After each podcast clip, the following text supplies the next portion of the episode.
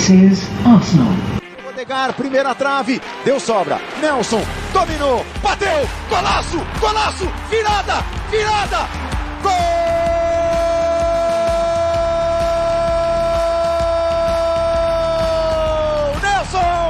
Fala, Gona! No último instante! Com Paulo Filho e Thiago Damulakis. When I lose that duel, I'm upset. When I lose that most of the games, I'm upset. Don't give in ever.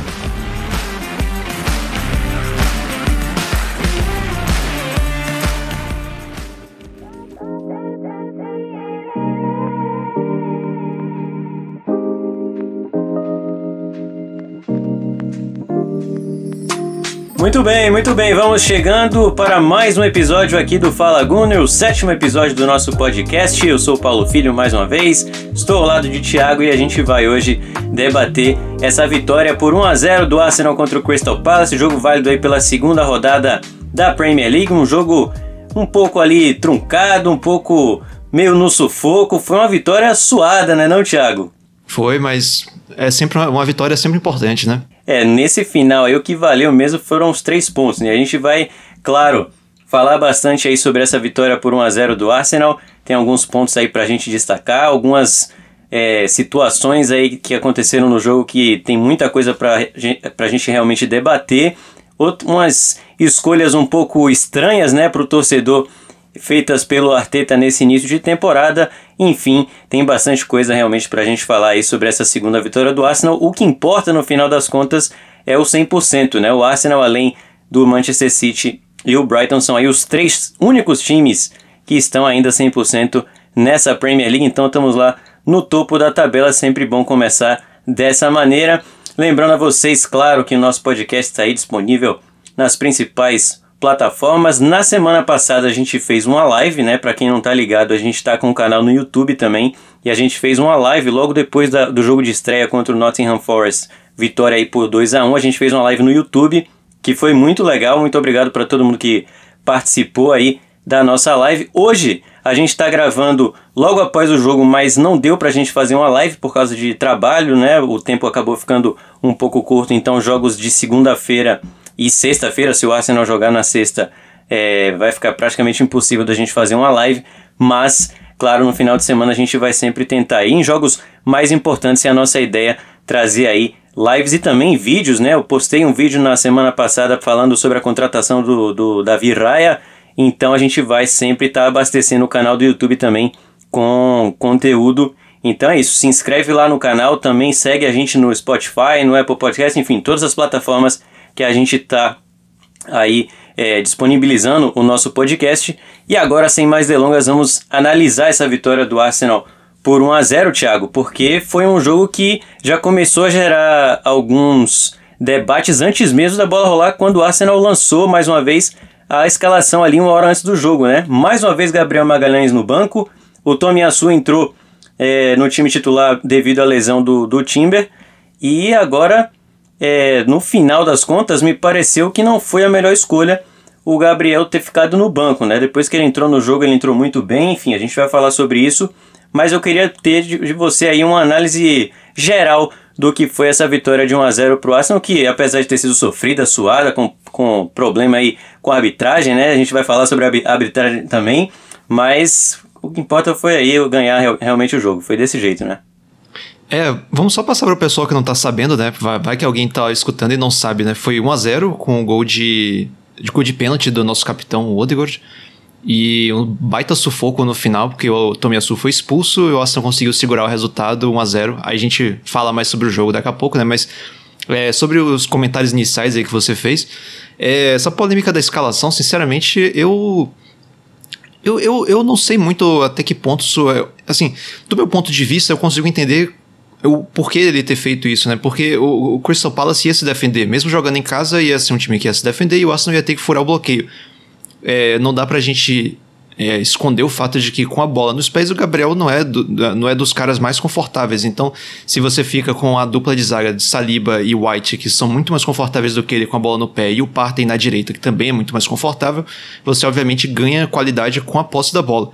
E, e sem, sem perder muito da, da parte defensiva. Então, assim, nesse ponto eu não eu nem vejo muito por que ficar discutindo essa decisão, porque eu, eu acho que é uma decisão contextual. A gente vê que contra o Manchester City na, na Supercopa, o Arsenal jogou com o Gabriel de titular. E eu, eu imagino que contra o Manchester United isso vai acontecer de novo.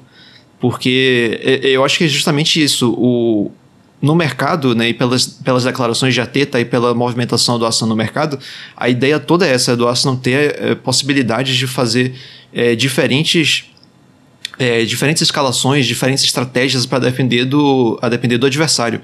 E com certeza, quando você vai enfrentar adversários mais recuados, faz sentido você querer ter o máximo de qualidade com a bola no pé possível. Então, nesse sentido aí, eu não concordo muito, muito com essa... com essa polêmica, não. Até porque o, o problema que o Arsenal teve no fim da partida não foi pela ausência do Gabriel, né? Foi porque o, o Tomiyasu foi expulso. Se não tivesse sido isso, o, o Arsenal teve problema o quê? Para fazer, criar chances, cri, é, ter chances claras de gol, fazer gol. E o Gabriel não teria mudado nada em relação a isso, né? Não, com certeza. É, para quem, pra quem não, não conseguiu acompanhar o jogo, o Arsenal foi pro campo com o Ramsdale mais uma vez no gol, né? Não existiu nenhum tipo de... de dúvida que ele seria o titular mesmo com a chegada do, do Raya, que acabou de chegar no clube. Teve até o, um vídeo que o Arsenal liberou no meio da semana com o treino de goleiro e deu pra gente ver que o Raya realmente tem muita qualidade, mas vai ter que conquistar o seu espaço. Então o, Ram, o Ramsdale foi o, o titular da partida. E aí, mais uma vez, o Partey ali pelo lado direito, mas claro, meio como um, um lateral invertido, a mesma maneira que ele jogou contra o, o Nottingham Forest na estreia. O Ben White, Sal, é, o Saliba, e o Tomiyasu na, na lateral esquerda, e aí no meio campo Odegaard, Rice e Havertz, e na frente Saka, Nketiah e o Martinelli, foi o trio ofensivo. Um time praticamente aí igual ao, ao da estreia, com a ausência apenas do, do, do Timber. E assim, eu acho que o Arsenal ganha, pode, pode até sim ganhar em alguns aspectos com essa mudança. Eu acho que o Arteta está realmente convicto de que esse é o, um estilo a, a se... A, a, a se confiar, né, nesse início de temporada, mas também eu acho que perde em algumas outras, em algumas outras áreas, né, algumas outras possibilidades de, de jogo. Eu, eu por, por exemplo, acho que com o Partey ali mais pelo lado direito, jogando nessa que não é exatamente a dele, mas é, como você falou, acho que o Arteta ele quer muito ter a presença física ali do Rice com o Partey no meio campo, né, os dois ali... É, meio que fazendo, formando um quadrado com o Odegaard e o, o Havertz, mas eu acho que o Saka acaba perdendo bastante ali na, em relação ao apoio de você fazer é, é, concordo, uma, né? uma jogada, né, de, de ultrapassagem. Eu acho que o Saka acaba ficando um pouco isolado e não é muito a dele. Eu acho que isso faz mais o estilo do Martinelli, que pelo lado esquerdo ali tudo bem, é, ele não vai ter tanto a presença do Tomiyasu ali para fazer uma jogada, mas como é o estilo de jogo dele, eu acho que acaba encaixando melhor. É, então acho que o Saka perde bastante, né, com, a, com o Partey ali é, jogando nessa posição. E a gente viu hoje um, um Saka e o, e o próprio Martinelli também, os dois muito apagados no jogo, né, não conseguiam criar bastante. O Martinelli teve uma grande chance no primeiro tempo, mas mostrou que a perna esquerda só serve só para subir no ônibus, né, porque caiu na esquerda e ele... demorou para dominar, depois ele só ajeitou para a direita e a marcação já tinha chegado. E do outro lado o Saka também não conseguiu desenvolver o futebol dele, é, muito bem marcado no primeiro tempo. E o Nketiah também é aquele cara que a gente já sabe, né? Não é surpresa para ninguém a atuação dele é, hoje, enfim. Ele não vai ser o cara que vai entregar para a gente vários gols como o Haaland faz no Manchester City, então é chover numa olhada isso daí. Mas e é um cara que não hoje. é muito móvel. Ele jogou bem, mas não é um cara que é muito móvel, então ele não dá aquela mobilidade que o, que o Gabriel Jesus te dá, né, de opções diferentes, então acho que isso acaba travando o time também. É, falta também um, um certo entrosamento entre o Havertz e o Martinelli, eu acho que eles ainda não se entenderam muito bem, diferente do que o, o Saka, né, fazia ali com o, com o brasileiro. Então assim... É, o, é um início de temporada, é um meio campo que tem duas novas peças que não estavam acostumadas ainda a jogar nesse, nesse estilo, com esses jogadores, então vai precisar de tempo realmente para a gente poder é, ter essa adaptação. Então acho que é muito cedo para a gente tomar qualquer definição. Agora, esses pontos no início do campeonato são muito importantes, e hoje a gente viu eles quase escaparem, né? Nem que fosse um empate ali, nem que fossem dois pontos apenas, ainda assim... poderiam fazer falta lá na frente. Então eu acho que essa questão do Arteta querer arriscar mais aí para que o time se adapte a uma nova maneira de jogar, não sei se é o, o ideal, eu, eu diria, para esse início. Mas, eu, é, como a gente sempre fala, fazer, né? Como eu, exato, é. Como a gente sempre fala, ele sabe o que está fazendo. Então, eu acho que, ao mesmo tempo que é perigoso você começar a temporada jogando de uma maneira diferente, quanto mais cedo você começar, mais o time tem chance de se adaptar mais rápido, né? Isso. Uma hora, se ele queria realmente acrescentar essa variedade, uma hora ele ia ter que fazer isso. Então, agora, daqui a dez partidas, né, não, não, não faz tanta diferença. O risco seria o, o mesmo, provavelmente. Talvez você diminuísse um pouco o risco de fazer isso depois se você treinasse mais isso, né, no, fora de uma situação de jogo valendo. Mas, não sei, eu acho que também é interessante aproveitar essa sequência do início com jogos mais fáceis, né, porque o próximo jogo é contra o Fulham. Né, pega esses três jogos aí, faz logo os testes, aí já vai para o jogo contra o United com uma perspectiva diferente, né, de, de se adaptar ao United, porque por mais que seja um time que ainda, ainda tem umas partidas meio esquisitas, né, é, é um time perigoso. Que, inclusive o Arsenal perdeu para eles na temporada passada, não foi? No primeiro jogo? Primeiro jogo sim, perdeu fora. Depois a gente ganhou contra o, contra o United em casa com aquele gol do Nketiah no final. Sim. Mas se for o Manchester United que jogou contra o Tottenham, a gente tá bem, né? É, é isso. Por isso que eu fiz a ressalva, né? Pô, mas é um time que de vez em quando deu, tem umas partidas esquisitas. Ainda assim é perigoso. E... Agora sim, o, o que eu acho que talvez seja um ponto a se questionar é que, por exemplo, hoje o Havertz jogou o jogo inteiro, né? E foi uma partida...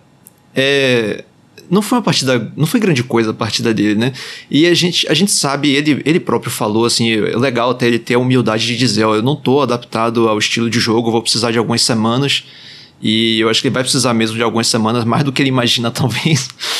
Mas, mas é, é, obviamente ele vai ter um tempo para se acostumar, como você falou bem, ele com o Martinelli não estão com aquele entrosamento, né, necessário, não é? O Xhaka realmente tinha um entrosamento muito bom com ele. E o Havertz não tem, você raramente vê ele fazendo alguma jogada rápida, assim, de toque e passa, né? É, é assim, ele fica meio ali sem função, parece. Mas aí, tá assim, perdido, né? É, é, um pouco disso. E, e não é nem, não é nem, eu acho que uma crítica dura, é uma crítica que ele mesmo fez a ele, né? De ele ficar, porque assim, se você não tá entendendo muito bem o, o funcionamento do time, você tá perdido, né? Não é uma ofensa, eu quero dizer. É uma observação. E aí, o que que eu, o que que eu, o que que me incomoda nisso? É que, assim, o, o Trossard fez uma, fez uma pré-temporada muito boa. Inclusive, jogou nessa Nossa, função dele. Então, é isso que me pega, às vezes, de você ver, assim... Eu, eu entendo você deixar o Havertz pra jogar a partida inteira, porque quanto mais exposição ele tiver a isso, mais, mais rápido ele vai se acostumar com o que ele tem que fazer. Mas, ao mesmo tempo, você talvez sacrifica um saldo de gol, por exemplo. Você poderia ter, estar tendo mais chances de marcar se você tivesse o Trossard jogando por ali. Hoje, por exemplo, ele, não, ele nem saiu do banco, né? Porque tudo bem que foi por causa das circunstâncias do jogo, mas... Assim, é um negócio que incomoda um pouco você ver um cara que jogou tão bem na pré-temporada hoje não, nem sair do banco. Né? Jogou poucos minutos também contra o Forest, se eu não me engano. Sim, eu acho que... Eu, eu também sinto uma certa injustiça com o Trossard, porque... Dá pra ver a fome que ele tava, né, de bola na pré-temporada e simplesmente não tá conseguindo ter a sequência que a gente imaginou que ele ia ter. Eu, sinceramente, acho que a maioria dos torcedores no Twitter, no Instagram, achava que o Trossard ia começar a temporada como titular, né? Pelo é, menos show. ali, nem que fosse como um, um falso nove ali no lugar do, do Nketiah, que tá tendo mais oportunidades do que a gente imaginava. Claro, a lesão do Gabriel Jesus acabou ajudando, mas eu colocaria o Trossard em qualquer das posições ali da, da frente, ele, ele teria condições de jogar pela fome, pela vontade que ele tá de ser titular desse time. E eu acho que isso ia ser muito benéfico, né, nesse início de temporada, mas é, por enquanto a gente não conseguiu ver essa oportunidade aparecer aí para ele. Já em relação a, a Havertz, é, eu acho que parece que toda hora tem um, um meio que um atraso, né? Quando ele recebe uma bola para dominar, ele de, demora para dominar, ou demora, ou, ou, ou domina errado.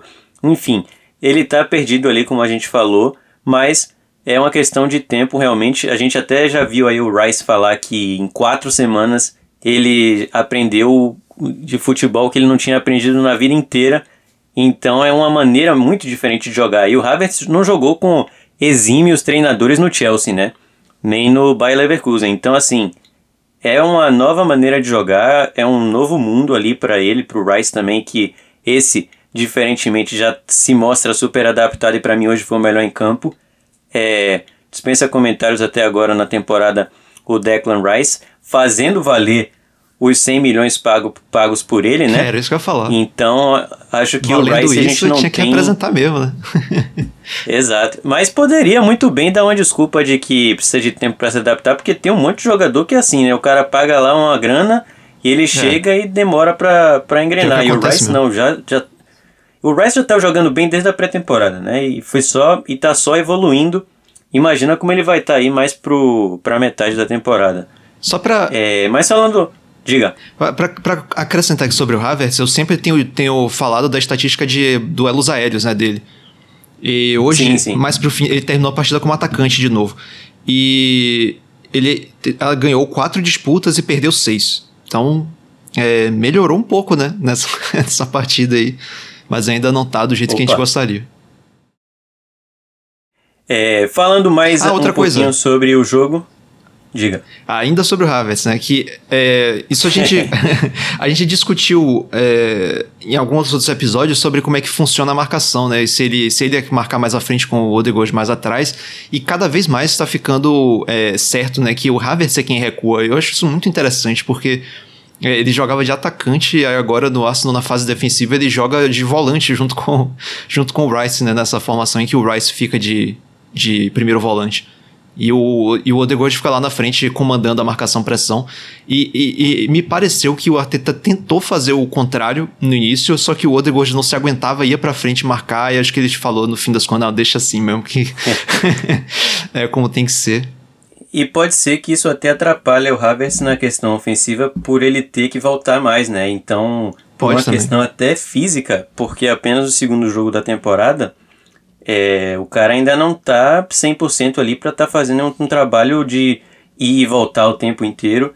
Então, às vezes, ele tá muito mais preocupado em fazer a função tática que o Arteta coloca para ele do que propriamente tá ali participando das, das funções ofensivas do Arsenal.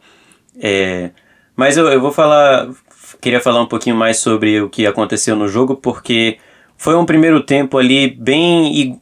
Assim, o Arsenal criou algumas, algumas chances, o, o Palace praticamente não criou, quase não chegou ali é, a dar um susto grande no, no Ramsdale. É, claro, sempre ali buscando jogadas com o Eze, que é, é o principal jogador ali do time, né? Tem o Lizzie também, é, mas é um time que sente muito a falta, eu acho, do Zaha, que foi o melhor jogador do, do Palace aí nos últimos... sei lá, quinze anos. Desde que eu conheço o Palace, o Zaha jogava lá, né? E agora ele não joga mais, é muito estranho ver o Crystal Palace sem o seu ex-camisa número onze, que agora está no Galatasaray.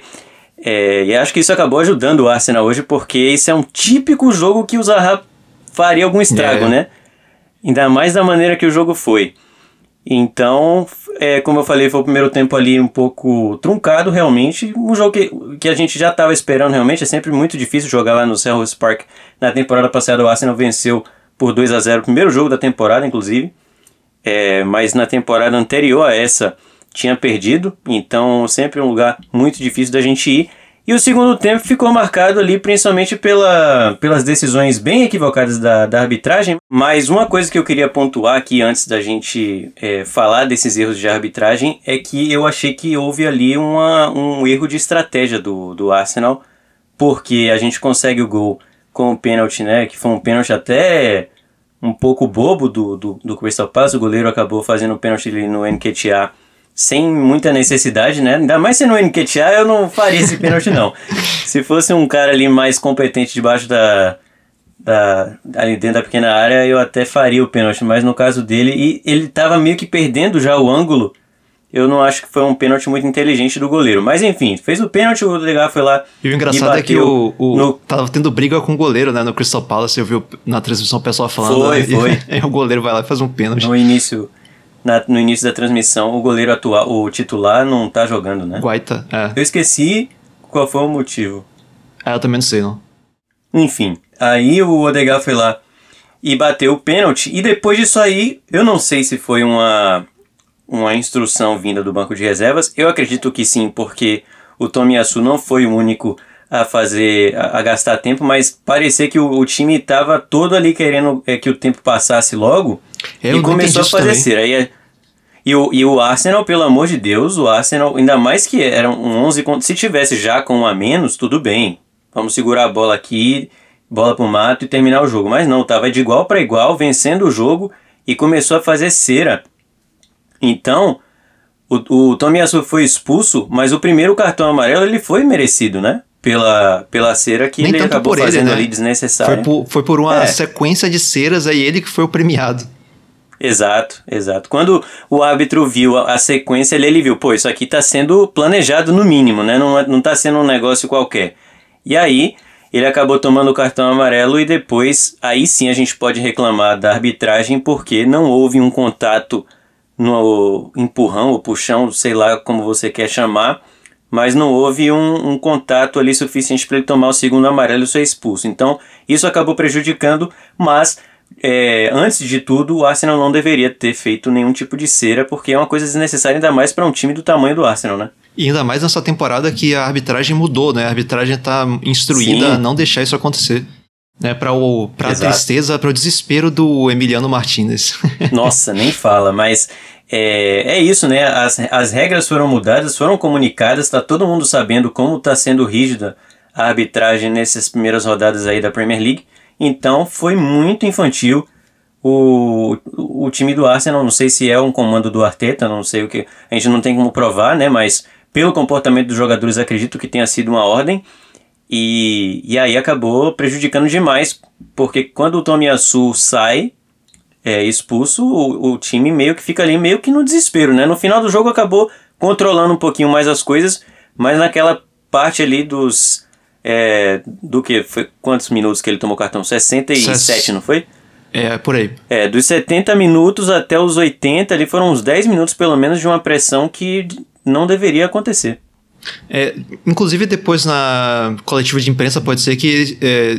Role alguma pergunta sobre isso, né? Sobre o, o, a cera do Arsenal, a gente tá gravando sem, sem, sem saber, né? O que, que foi falado na, na coletiva. Talvez a gente tenha alguma notícia a respeito depois, mas... É, acho que não vou falar nada a respeito, não. Mas realmente pareceu muito estranho, porque não, não era uma coisa isolada de um jogador que resolveu por conta própria fazer uma cera ali. Pareceu um negócio realmente combinado ali entre todos os jogadores. É, e aí o Tomiyasu acabou pagando o pato. É, eu, eu, eu tento não fazer muita... Ficar criticando muito, porque assim, a distância que existe entre nós torcedores e, e o pessoal que trabalha lá, né, que, que sabe o que está fazendo, que, que a profissão é tomar as decisões, é uma, é uma distância tão absurda que é, é, é até patético muitas vezes a gente fazer certas críticas, né? Mas assim, em, em relação ao Tomiyasu, eu vou fazer uma crítica, porque isso é uma coisa que tem me incomodado nele, não só nessa partida, mas nas outras partidas todas que ele joga, que é o seguinte... A, a marcação dele é muito passiva. Geralmente o ponta pega a bola e, e começa a correr em direção a ele. Na mesma hora ele já, ele já começa a correr para trás desesperadamente para tentar apostar a corrida com o, o ponta. E geralmente ele perde, porque ele não é tão veloz assim.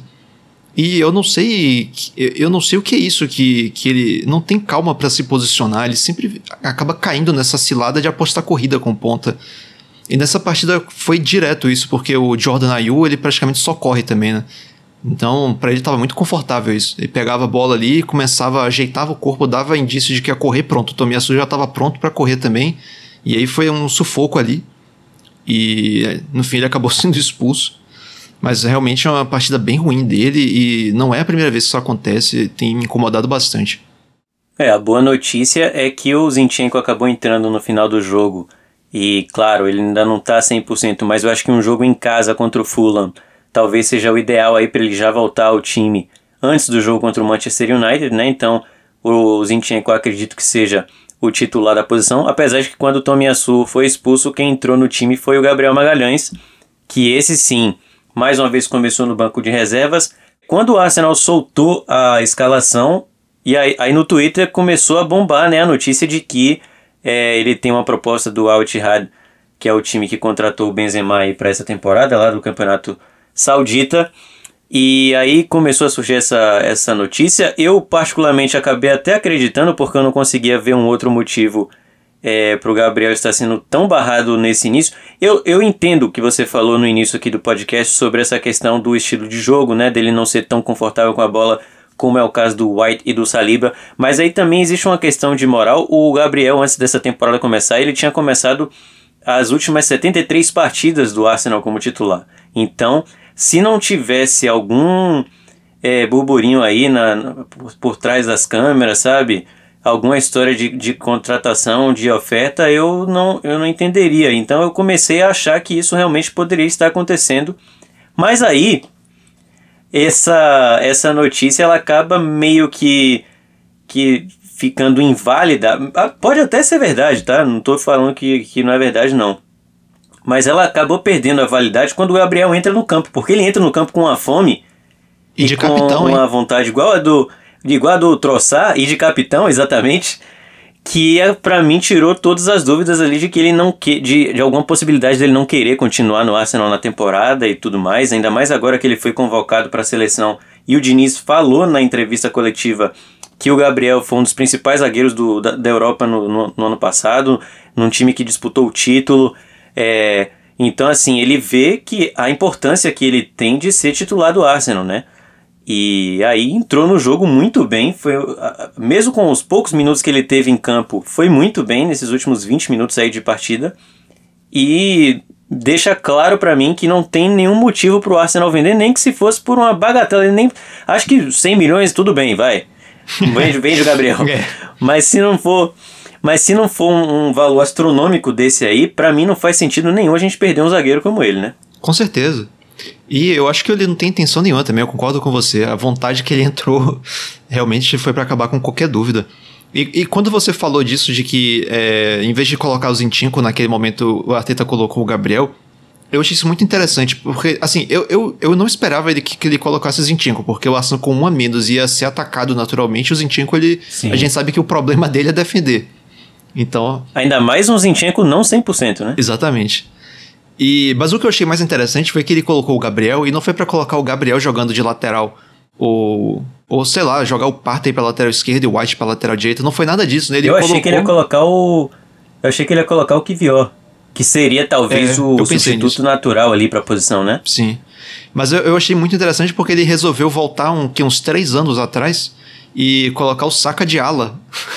Eu achei muito é. interessante isso, porque, assim... A... É, é o, isso é o, é o ápice do que a gente vem falando sobre a versatilidade dos jogadores e, e a imprevisibilidade do Exato. Arsenal. Quem é que imaginar isso? dois mil e vinte e três, Saka jogando de ala de novo. É, nem ele. É. Às vezes ele, o cara já até esqueceu como é que faz pra jogar ali. Mas, mas jogou, jogou direitinho lá, fez a função dele. Agora, mais interessante ainda que eu achei foi o seguinte, né? Vamos, vamos falar sobre isso, né? As mudanças. É, no, aos setenta minutos foi quando teve é, deixa eu ver aqui, foi quando ele colocou o Gabriel, né? E aí o Sim, Arsenal passou a jogar a expulsão do Tomiyasu. Sim, e aí ele, aí a gente começou a jogar com um cinco três um, né? Ficou é, Partey de ala direito, White, Saliba, Gabriel no meio, Saka de ala esquerdo, aí no meio Odegaard, Rice e Havertz, e o Nketiah lá na frente. Aí o Arsenal ficou tomando pressão, é, dez minutos depois ele botou o Jorginho no lugar do... no lugar do Nketiah, e passou o Havertz para ataque. Não mudou muita coisa, o Arsenal continuou tomando pressão. E aí foi, o que eu achei muito interessante foi que, faltando um minuto para o tempo regulamentar, ele colocou o, o Zinchenko e o Kivior e tirou, deixa eu ver quem foi, tirou Saka e Odegaard. E aí o time voltou a controlar o jogo, que foi uma coisa que me incomodou e que é uma, uma crítica que eu vou fazer assim. Se o, se o Arsenal, o futuro do Arsenal é ser tão competente quanto o City em termos de dominância no, nos jogos, é, dá uma certa tristeza você ver que em vários momentos o Arsenal não consegue manter o domínio e simplesmente abre mão e resolve se defender. E num jogo desse, por exemplo, um a menos, ok, a gente até consegue entender, mas ainda assim foi muito cedo, eu acho, para o Arsenal resolver se fechar na área e tomar sufoco do Crystal Palace. E aí, depois de tanto tomar sufoco, o Arteta fez essas mudanças para o Arsenal retomar o controle do jogo. E funcionou. Isso que eu achei muito interessante, porque quando ele fez essa, essas mudanças, aí o Arsenal passou a ficar com o White de ala direito, aí Saliba, Gabriel e Kivior de zagueiros, o Zinchenko de ala esquerdo, aí no meio Partey, Jorginho e Rice, ou seja, todos os três volantes que o Arsenal tem em campo ao mesmo tempo, e o, e o Havertz lá na frente. E, e o time, por alguns minutos, não, não, não me lembro de cabeça quantos minutos foram, mas o Arsenal por alguns minutos conseguiu ficar com a bola, trocando passes, é, o Zinchenko comandando ali as ações, né, avançado, ele avançou um pouco pela esquerda e ficou ali comandando as ações, troca de passes rápidas e tal, e aí o Arsenal conseguiu esfriar completamente o ímpeto do Crystal Palace de fazer gol, e aí terminou a partida, conseguiu não tomar mais aquele sufoco até o fim da partida. Só é, uma coisa que eu, que eu queria pontuar em relação a isso que você falou, é que, assim, isso me mostrou um certo, não um despreparo, mas um certo desespero do Arteta logo após a expulsão do, do Tomiyasu. Aliás, não só isso, mas é, antes até, porque a gente falou, né, o Arsenal começou a fazer cera antes da expulsão, então já era uma coisa que estava errada ali desde o gol do, de pênalti do, do Odegaard. E eu acho que a diferença grande, talvez, entre o Manchester City e o Arsenal, que você comentou aí, é que talvez o City fizesse esse controle do jogo desde que a, que a expulsão veio, né? Sim, sim. Ele, o Guardiola teria ali a experiência suficiente para saber como mexer no time e poder é, controlar o jogo em vez de só colocar o time todo lá atrás no desespero e esperar o jogo acabar. Porque foi isso que o Arteta fez ali por vinte minutos. Então, aí que a gente talvez possa ver uma falta de experiência mesmo do, do espanhol que... Eu, assim, é natural, quem sou eu para falar alguma coisa do, do Arteta, mas a gente percebe essas diferenças, não só de treinador para treinador, no caso do Guardiola para o Arteta, mas também da maneira com que o time se comporta, e é, é o que a gente falou também na primeira rodada, falta o Arsenal ser mais como o Manchester City na questão de resolver o jogo, de matar o jogo, de não ficar... de não fazer um gol e simplesmente desligar, ou não, não desligar, mas diminuir o ritmo, é uma, um, tem que ser uma constante, né? Você começar o jogo bem e você continuar dessa maneira até que você tenha o jogo resolvido, porque um um a zero, dois a zero são placares muito perigosos, que a gente pode tomar um gol e simplesmente ver tudo desmoronar. desmoronar. Então, assim, é, são lições que eu acho que o Arteta vai aprendendo aos poucos. Dessa vez, talvez ele tenha aprendido ali no final do jogo, ele... com um pouco mais de tempo para pensar, talvez, né? Para pensar com um pouco mais de clareza, ele foi consertando o time ali, e mas o... foi consertar mesmo faltando o quê? Seis minutos para acabar, né? É, e o, nesse ponto aí foi, foi muito boa sua observação sobre a experiência do Arteta, porque realmente ele fez um trabalho tão bom até agora que a gente até se esquece que ele tem o quê? Quatro anos de... de, de sim, trabalho. Sim. E é o primeiro time dele, né? É, então realmente, nesse ponto pode ter sido realmente uma falta de experiência da parte dele.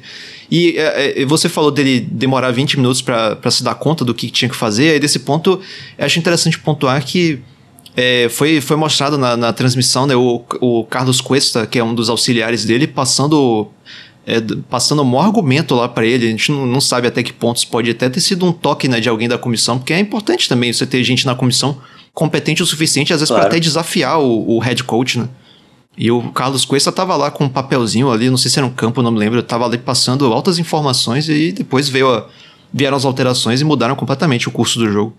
É pra isso que eles são pagos, né? Não é igual os parceiros do Neymar que só passa a mão na cabeça dele, né? São os caras têm que dar uma, uma, uma ligada no Arteta ali de vez em quando, porque se for só todo mundo aceitar o que ele tá fazendo, aí não tem como, é um cara só. É, aí se você tiver três, quatro pessoas pensando, ajuda muito mais. E são dois assistentes, né? É o Albert Steffenberg e o Carlos Cuesta. Sim, sim. Ou o Cuesta é o, o treinador individual, agora eu me confundi aqui, mas enfim... É... Sabe, sabe que isso é uma, uma coisa interessante, porque eu estava é, fazendo aqui algumas coisas para a revista, a segunda edição da revista, que inclusive sai aí no final, quer dizer, no início do primeiro dia do mês de setembro, então fiquem ligados, mas eu estava fazendo, e quando você vai no site oficial do Arsenal, você não acha uma página ali sobre o, o, a comissão técnica, né? Quando você clica no, no elenco... É, eles têm ali as fotos e informação de todos os jogadores, mas não tem nada do, da comissão técnica, então eu tive que procurar no, no Google mesmo, eu botei lá é, Arsenal Coaching Staff e aí achei os, mas agora eu não lembro exatamente a, a, a função de cada um ali, Mas é uma eu coisa a se aqui. observar, realmente. O Arsenal não tem essa informação, não. É, o Car- Carlos Cuesta é um dos assistentes mesmo. É, a segunda, eu abri pela Wikipédia aqui, já que você falou que não tem no site, eu vim na boa e velha Wikipédia, tá aqui listado o Albert é. Steffenberg, que é o, como é o, a, a, como é o AirPod Albert, né? Sim, ele o, mesmo. O Carlos Cuesta, que foi quem tava passando as informações hoje, o Nicolas Jover e o Miguel Molina, são, são quatro. É isso, então com certeza eles deram ali um toque no Arteta pra fazer essas mudanças, mas é isso, né? A gente venceu, no final das contas não foi da melhor maneira possível, não foi da maneira que a gente estava esperando, mas a gente venceu. Talvez em outros tempos o Arsenal teria se complicado e muito num jogo desse aí fora de casa, com um a menos, e a gente conseguiu manter o cem por cento na temporada, que também era muito importante, já que Brighton e Manchester City venceram, então não é bom ver outros times largarem na sua frente. É, não temos muito saldo de gol ainda, né? O Brighton fez quatro a um nos dois jogos até agora. O City fez três a zero na estreia e depois um a zero contra o Newcastle.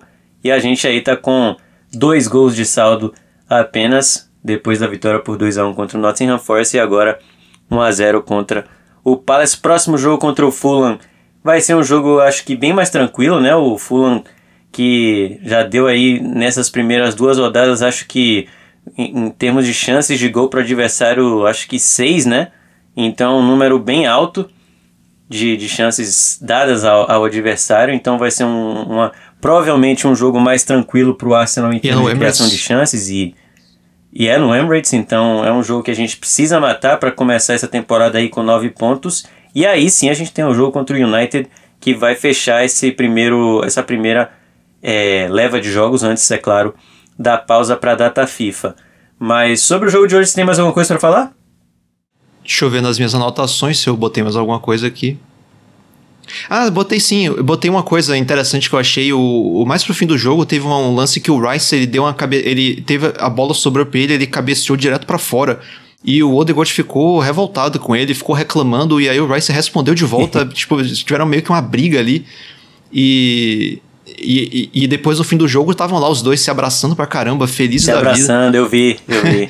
E aí eu achei muito interessante porque assim, é o capitão cobrando do Rice, talvez do tipo, ô, oh, oh, cara, você não tava jogando no West Ham não, aqui é Arsenal, bota a bola no chão. É. Acorda pra vida, meu filho. É, e, e o Rice, por, por outro lado, não, não se acovardou, né, respondeu de volta, vai ver, até xingou ele, vai saber. Mas é interessante porque a postura essa, deles. Essa... É, ele tem uma, uma postura de líder também, né? Tanto Sim. que era capitão do, do West Ham tão, tão novo. Eu acho que isso aí só, só tem a ajudar o time, sinceramente. Acho que fa- é normal esse, esse tipo de discussão aí. E a gente ganha mais um líder no, no meio-campo. Acho que é fundamental. Sim, sim. É isso, agora sim. Bom, falamos então aí do jogo. A gente tem algumas notícias aqui pra, só para passar um pouco aqui em relação ao mercado. Teve, claro, a che... o, o Raya hoje estava no banco, né? Ele não entrou, como a gente falou aí mais cedo. O Ramsdale continua sendo aí a primeira opção, mas já realmente me animou bastante ali o, o treino que a gente viu do Raya. Mostra que ele é realmente um cara que tem muita qualidade e vai ser uma briga boa, com certeza, nessa temporada aí, a briga pelo primeiro posto, né, de goleiro titular. Em relação ao mercado, além dessa situação aí do Gabriel Magalhães com o Al-Ittihad, que inclusive foi negado pelo...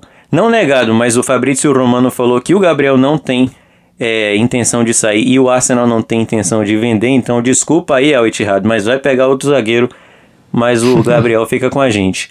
O goleiro Alex Runarsson, que é islandês, foi emprestado ao Cardiff até o final da temporada. Vai jogar com o Ramsey, inclusive, que fez um golaço nesse final de semana, né? Primeiro gol do Ramsey aí, com a camisa do, do Cardiff no retorno, claro. E um belo gol realmente aí. O Ramsey, então, vai ser companheiro e do Runarsson. Que, e, e parece que ele tinha é, proposta para ir para a Arábia, né? E resolveu voltar para o time de o time do início da carreira. É isso aí que eu gosto, jogador raiz. O, o, o Chesney também, na sema, nessa semana, semana passada, ele foi perguntado se... Por que ele não, não iria pra Arábia? Ele falou que já tinha muito dinheiro, que tava bom. E essa não é, é mentira, boa, né? Esses caras ganham Algo... tanto dinheiro que realmente... Então, né? Mas cada um faz o que quer, com certeza. É, agora, a notícia de hoje também que chamou bastante atenção foi a, a questão do Nicolas Pepe, que voltou a treinar no London County. Ele que estava já afastado, aí meio que fora dos planos do Arteta. Ele, tava, ele tinha o Beşiktaş como possível destino, só que aí acabou não fechando a questão salarial e o tempo de contrato com o clube turco. E aí o Arsenal meio que reintegrou ele hoje ao elenco. O Arteta aparentemente vai ter uma, uma última conversa aí com o Pepe para ver se pode contar com ele aí para essa temporada. E assim, eu vi muita gente a favor, vi muita gente contra no Twitter. Eu postei lá, né, o que a galera achava. Muita gente falando que o Pepe é, tem bola, talvez falta um pouco de comprometimento.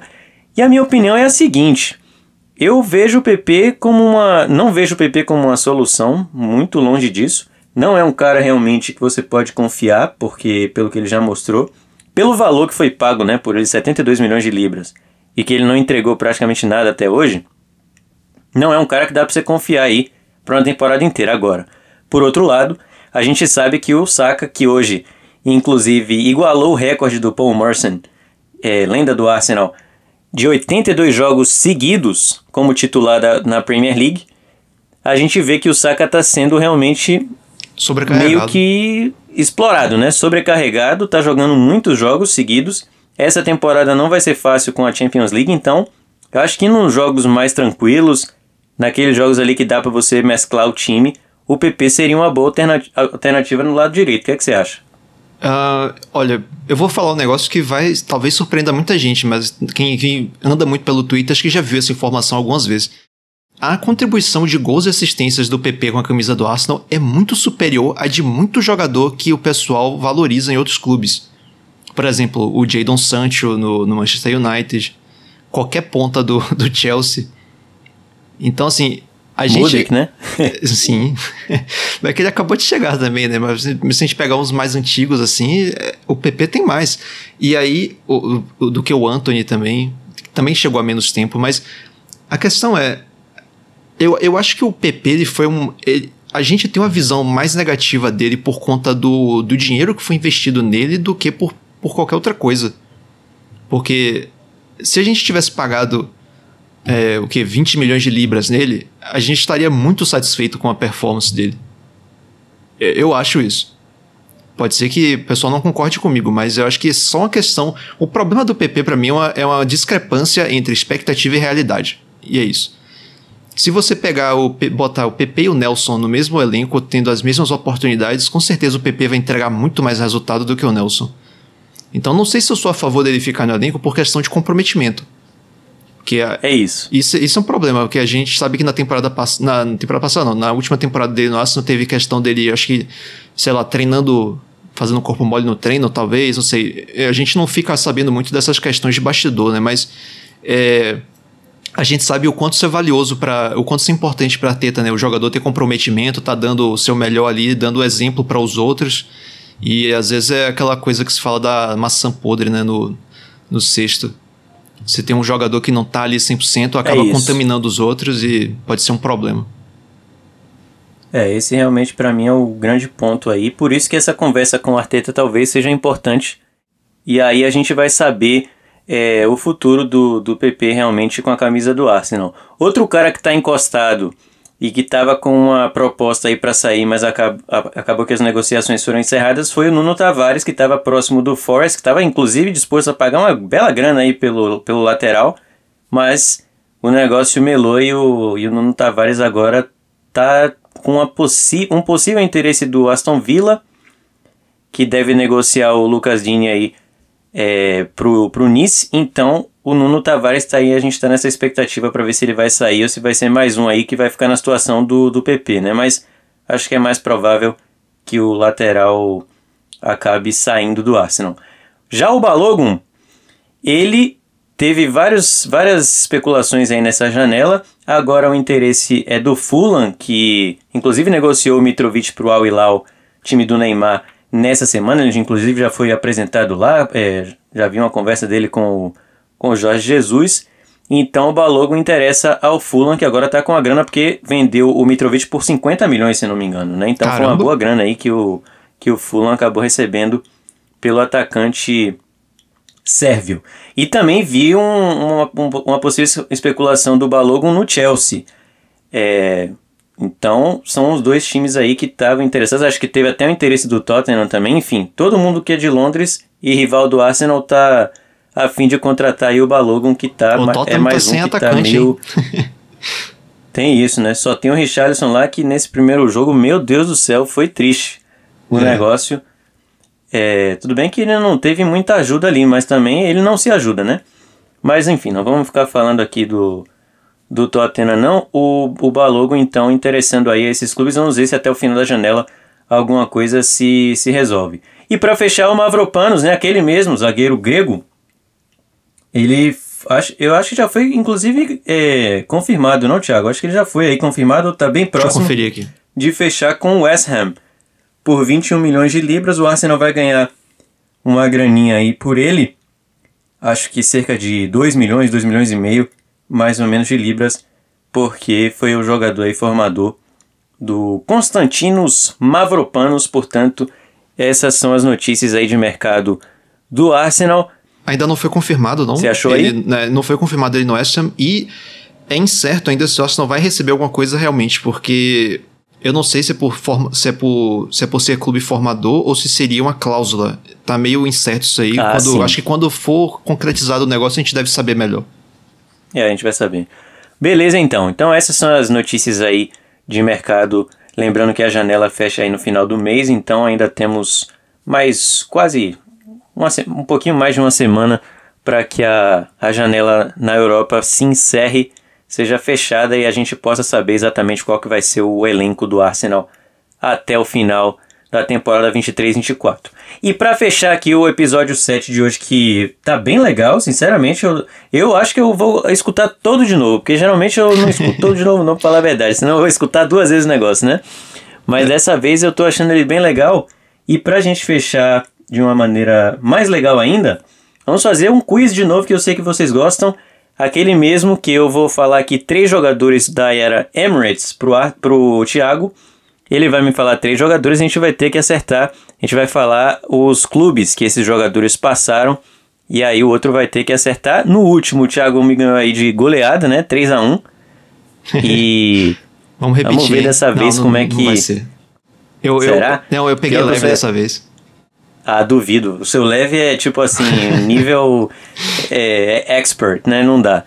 Mas vamos fazer aí, e vocês também, claro, participam e depois falem pra gente, mandem pra gente aí no, ou no Twitter ou no Instagram, ou até aqui, né? No, nos comentários do Spotify, é, qual que foi o resultado aí de vocês, se vocês conseguiram adivinhar. Eu vou começar dessa vez, pode ser? Manda abraço. E eu vou começar com o que a galera vai acertar, porque ele é brasileiro. Já, já dei até uma dica. Eu dei uma dica porque, claro, vocês vão saber aqui pelo primeiro time que ele começou jogando. Esse jogador do Arsenal, ele começou jogando no Figueirense, tá? Aí ele foi emprestado pro Flamengo, foi emprestado pro Atlético Mineiro. Depois ele jogou no Corinthians. Aí ele foi pro Fenerbahçe da, da Turquia. Depois jogou no Arsenal. Aí ele foi emprestado pro Grêmio, quando ainda estava no Arsenal. Depois que ele saiu do Arsenal, ele foi pro Flamengo de novo. E aí depois ele jogou no Goa da Índia, Botafogo de São Paulo, F C Will, Boluspor. É esse F C Will aqui eu tenho que... Eu tenho até ah, que ver. É da, da Suíça, é da Suíça. É da Suíça, isso, da Suíça.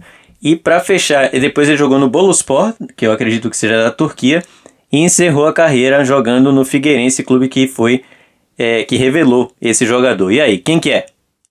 É, eu esperei você falar, porque na metade aí eu já tinha, já tinha sabido quem era. É o, é o André Santos. Ele mesmo, muito bem. Então, acertou aí. Acredito, Acredito que, que todo, todo mundo, mundo acertou. Acertado. Eu, é, eu queria colocar um brasileiro aqui, porque a gente tem que falar, né? Tem que valorizar a história dos brasileiros no Arsenal. Tudo bem que o André Santos não foi nem perto de ter sido um ótimo jogador no Arsenal. Eu só lembro aquele daquele gol, gol dele Chelsea. Contra o Chelsea, naquele é. cinco a três, né? Isso aí ninguém esquece. Aquele jogo foi realmente muito marcante. Tá, manda aí. Vou mandar o meu. Esse daqui acho que, você vai, acho que vocês vão acertar fácil também.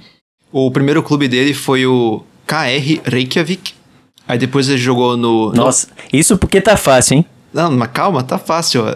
Reykjavik é o nome da, da cidade do time. É, depois okay. Nordsjælland, que é que geralmente fala é, Nordsjælland, sei lá. é aquele clube dinamarquês. É, depois ele okay. jogou no Dijon e aí foi pro Arsenal. Eu não vou dizer pra onde ele foi depois, porque senão vai ficar muito óbvio. Vamos ver se assim dá. Ah, não, pô, tem que... Tem que dizer? Começou no... Ele jogou na Dinamarca, então? Não, não, ele começou é... no Reykjavik. Reykjavik é da onde? É da Islândia. Vixe. O... Sério? Eu vou chutar... É o Runarsson? É ele mesmo. Caraca, eu não achei que você ia pegar um cara meio atual assim, entendeu? Achei que você ia botar um... É porque eu fui Mas olhar... Mas aí, ó, um a um, um a um, tamo bem. Eu fui olhar o, os clubes que ele jogou e eu vi, pensei assim, pô, são clubes esquisitos, velho, acho que dá pra, dá pra colocar. Tá bom, vou pro meu aqui, um a um. É, vamos lá, esse aqui ele, ele começou jogando no Bastia, ou Bastia. Depois ele foi pro Arsenal. Depois, você já sabe quem que é? Acho que é o Song, por enquanto. Pô, já acertou. Não vou nem falar o resto. Ah, falei aí pro pessoal. Não, se bem que eu já Começou disse o que era. Bastia. Não, agora você já disse, a, já falou a resposta, né? Mas eu, é isso, não dá pra fazer o negócio aqui com o Thiago, porque o cara é uma enciclopédia. Ele jogou no Bastia, depois foi pro Arsenal, aí foi emprestado pro Charlton, que eu não sabia, inclusive.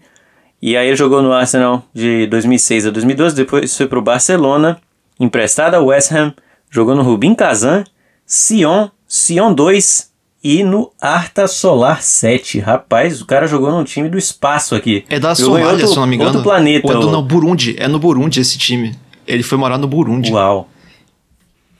Tá aí, portanto, o Alexander Song, que achava que era um Zidane, né?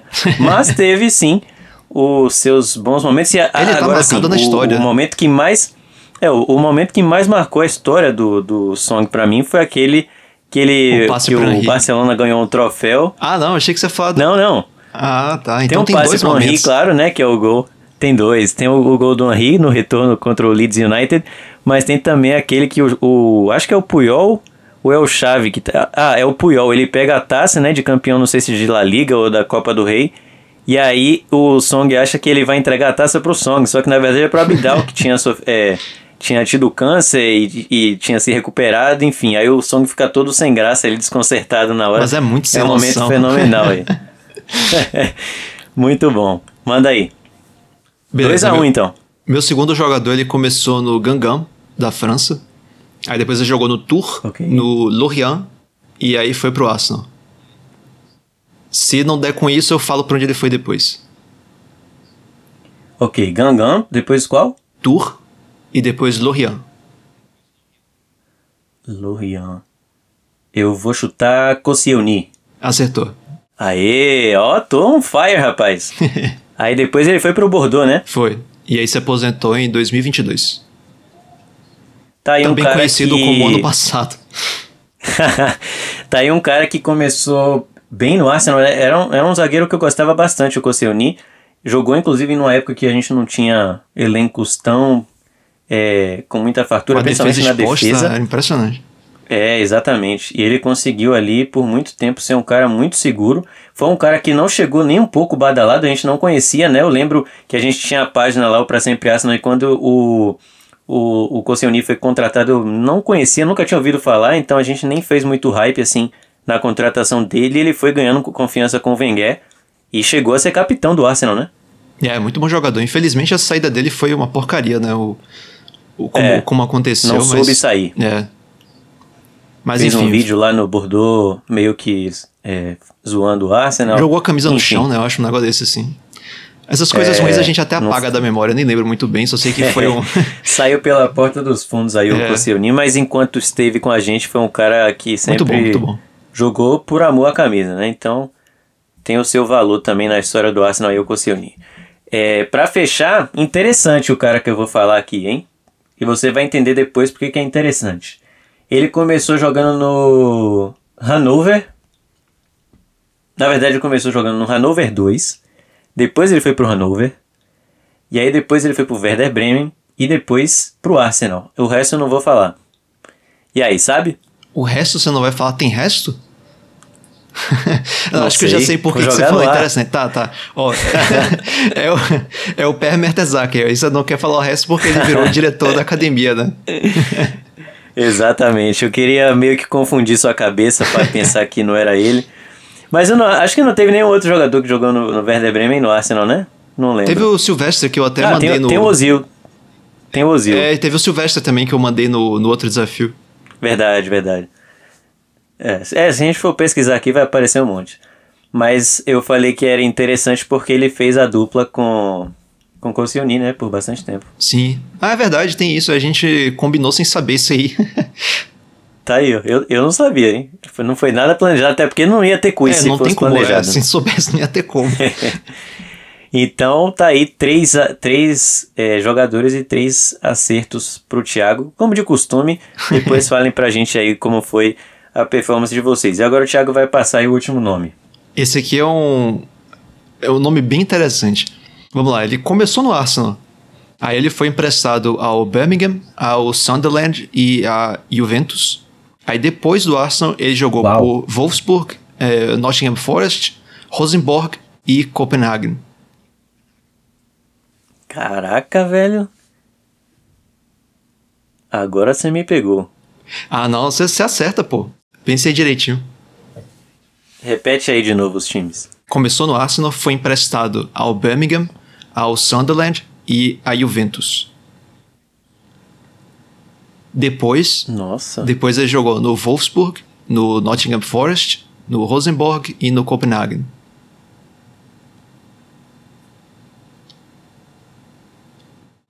É... Niklas Bentner? Exatamente. Figura Uau, folclórica. Essa eu não esperava não, mas agora eu lembrei do, do, do Bentner jogando com, com a camisa do, do Birmingham, não sei porquê, mas veio na minha cabeça. E também os times do final da carreira me ajudaram, né? Eu fui logo pra um dinamarquês. Lord é. Bentner, esse aí é uma lenda, hein?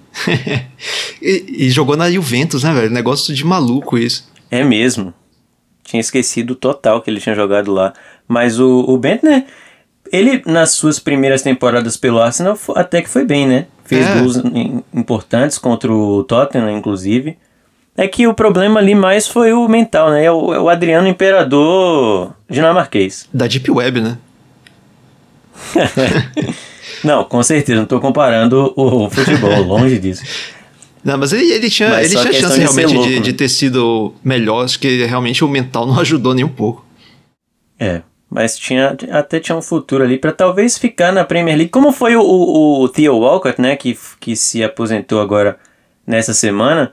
Nunca foi um cara extraordinário, mas foi um cara super profissional a carreira toda. Sim. E conseguiu terminar, depois que ele não tinha mais nível para jogar no Arsenal, conseguiu, é, conseguiu terminar jogando na Premier League. Então, é, o Bentner talvez pudesse ter um caminho parecido. E falando de jogadores antigos, eu vi hoje que o, o Lansbury... O Henry Lansbury, que quando foi quando ele começou a carreira parecia ser uma, uma promessa, como foi o Jack Wilshere, né, e alguns outros jogadores, parecia que ele ia ser um craque ali da era, da era Wenger, exato, tem vários, se a gente for lembrar aqui tem vários, mas o Henry Lansbury ele se aposentou e vai é, investir na carreira como jardineiro. É impressionante. É, continua, Incrível, continua como... trabalhando com gramados, né? Tem experiência, né? É. Muito bom. Mas é isso, então eu tô, surpre... eu, tô, eu tô surpreso com o meu resultado aqui de três acertos, mas empatamos aí três a três, show de bola. Não se importe não que na próxima eu começo a pegar uns caras tipo Fran Mérida. Eu vou pegar aqui o Bischoff, tem um, tem um Savito Manoni, pode pegar tem uns caras aqui louco. Então, beleza, vamos, vamos aumentar o nível aí pro próximo, pro próximo episódio, beleza? Se vocês tiverem sugestões de outros tipos de quiz também, manda pra gente, que aí a gente pode fazer aqui. Vou ver se eu abro também espaço pra, pra perguntas no próximo episódio, é, porque também é sempre legal ter a participação de vocês. Mas, por hoje foi isso, tivemos aí, portanto, a análise da vitória do Arsenal magrinha, suada, sofrida, na raça, por um a zero contra o Crystal Palace. Seis pontos em, em dois jogos é o que importa. E é isso. Tem mais alguma consideração final aí, Thiago? Não, agradecer a todo mundo que escutou até aqui. Agradecer o pessoal da live também, que a live foi bem legal. A interação do pessoal comentando foi bastante mesmo. No chat, foi bem legal. E é isso, agradecer quem tá acompanhando e apoiando o trabalho. E que venha o Fulham. Que venha o Fulham, exatamente. Se vocês não estão inscritos ainda no nosso canal no YouTube, se inscreve lá, Fala Gunnar Podcast, né? youtube ponto com ponto b r Fala Gunnar Podcast. A gente vai tentar recuperar o domínio para só Fala Gunnar para ficar mais fácil. Se inscreve lá também. É, vai ter vídeo saindo aí de vez em quando lá no nosso canal e também, claro, as lives. Vem a segunda edição da revista Fala Gunnar aí no próximo dia primeiro de setembro, então fiquem ligados. E também, claro, sigam a gente no Spotify, na plataforma que você acompanha aqui o, o nosso podcast. E é isso, galera. Muito obrigado mesmo para todo mundo que está acompanhando a gente, apoiando, participando, principalmente no Twitter e no Instagram. Segue a gente lá também, arroba Fala Gunnar, e a gente se vê na próxima para falar sobre Arsenal e Fulham. Um grande abraço e até a próxima!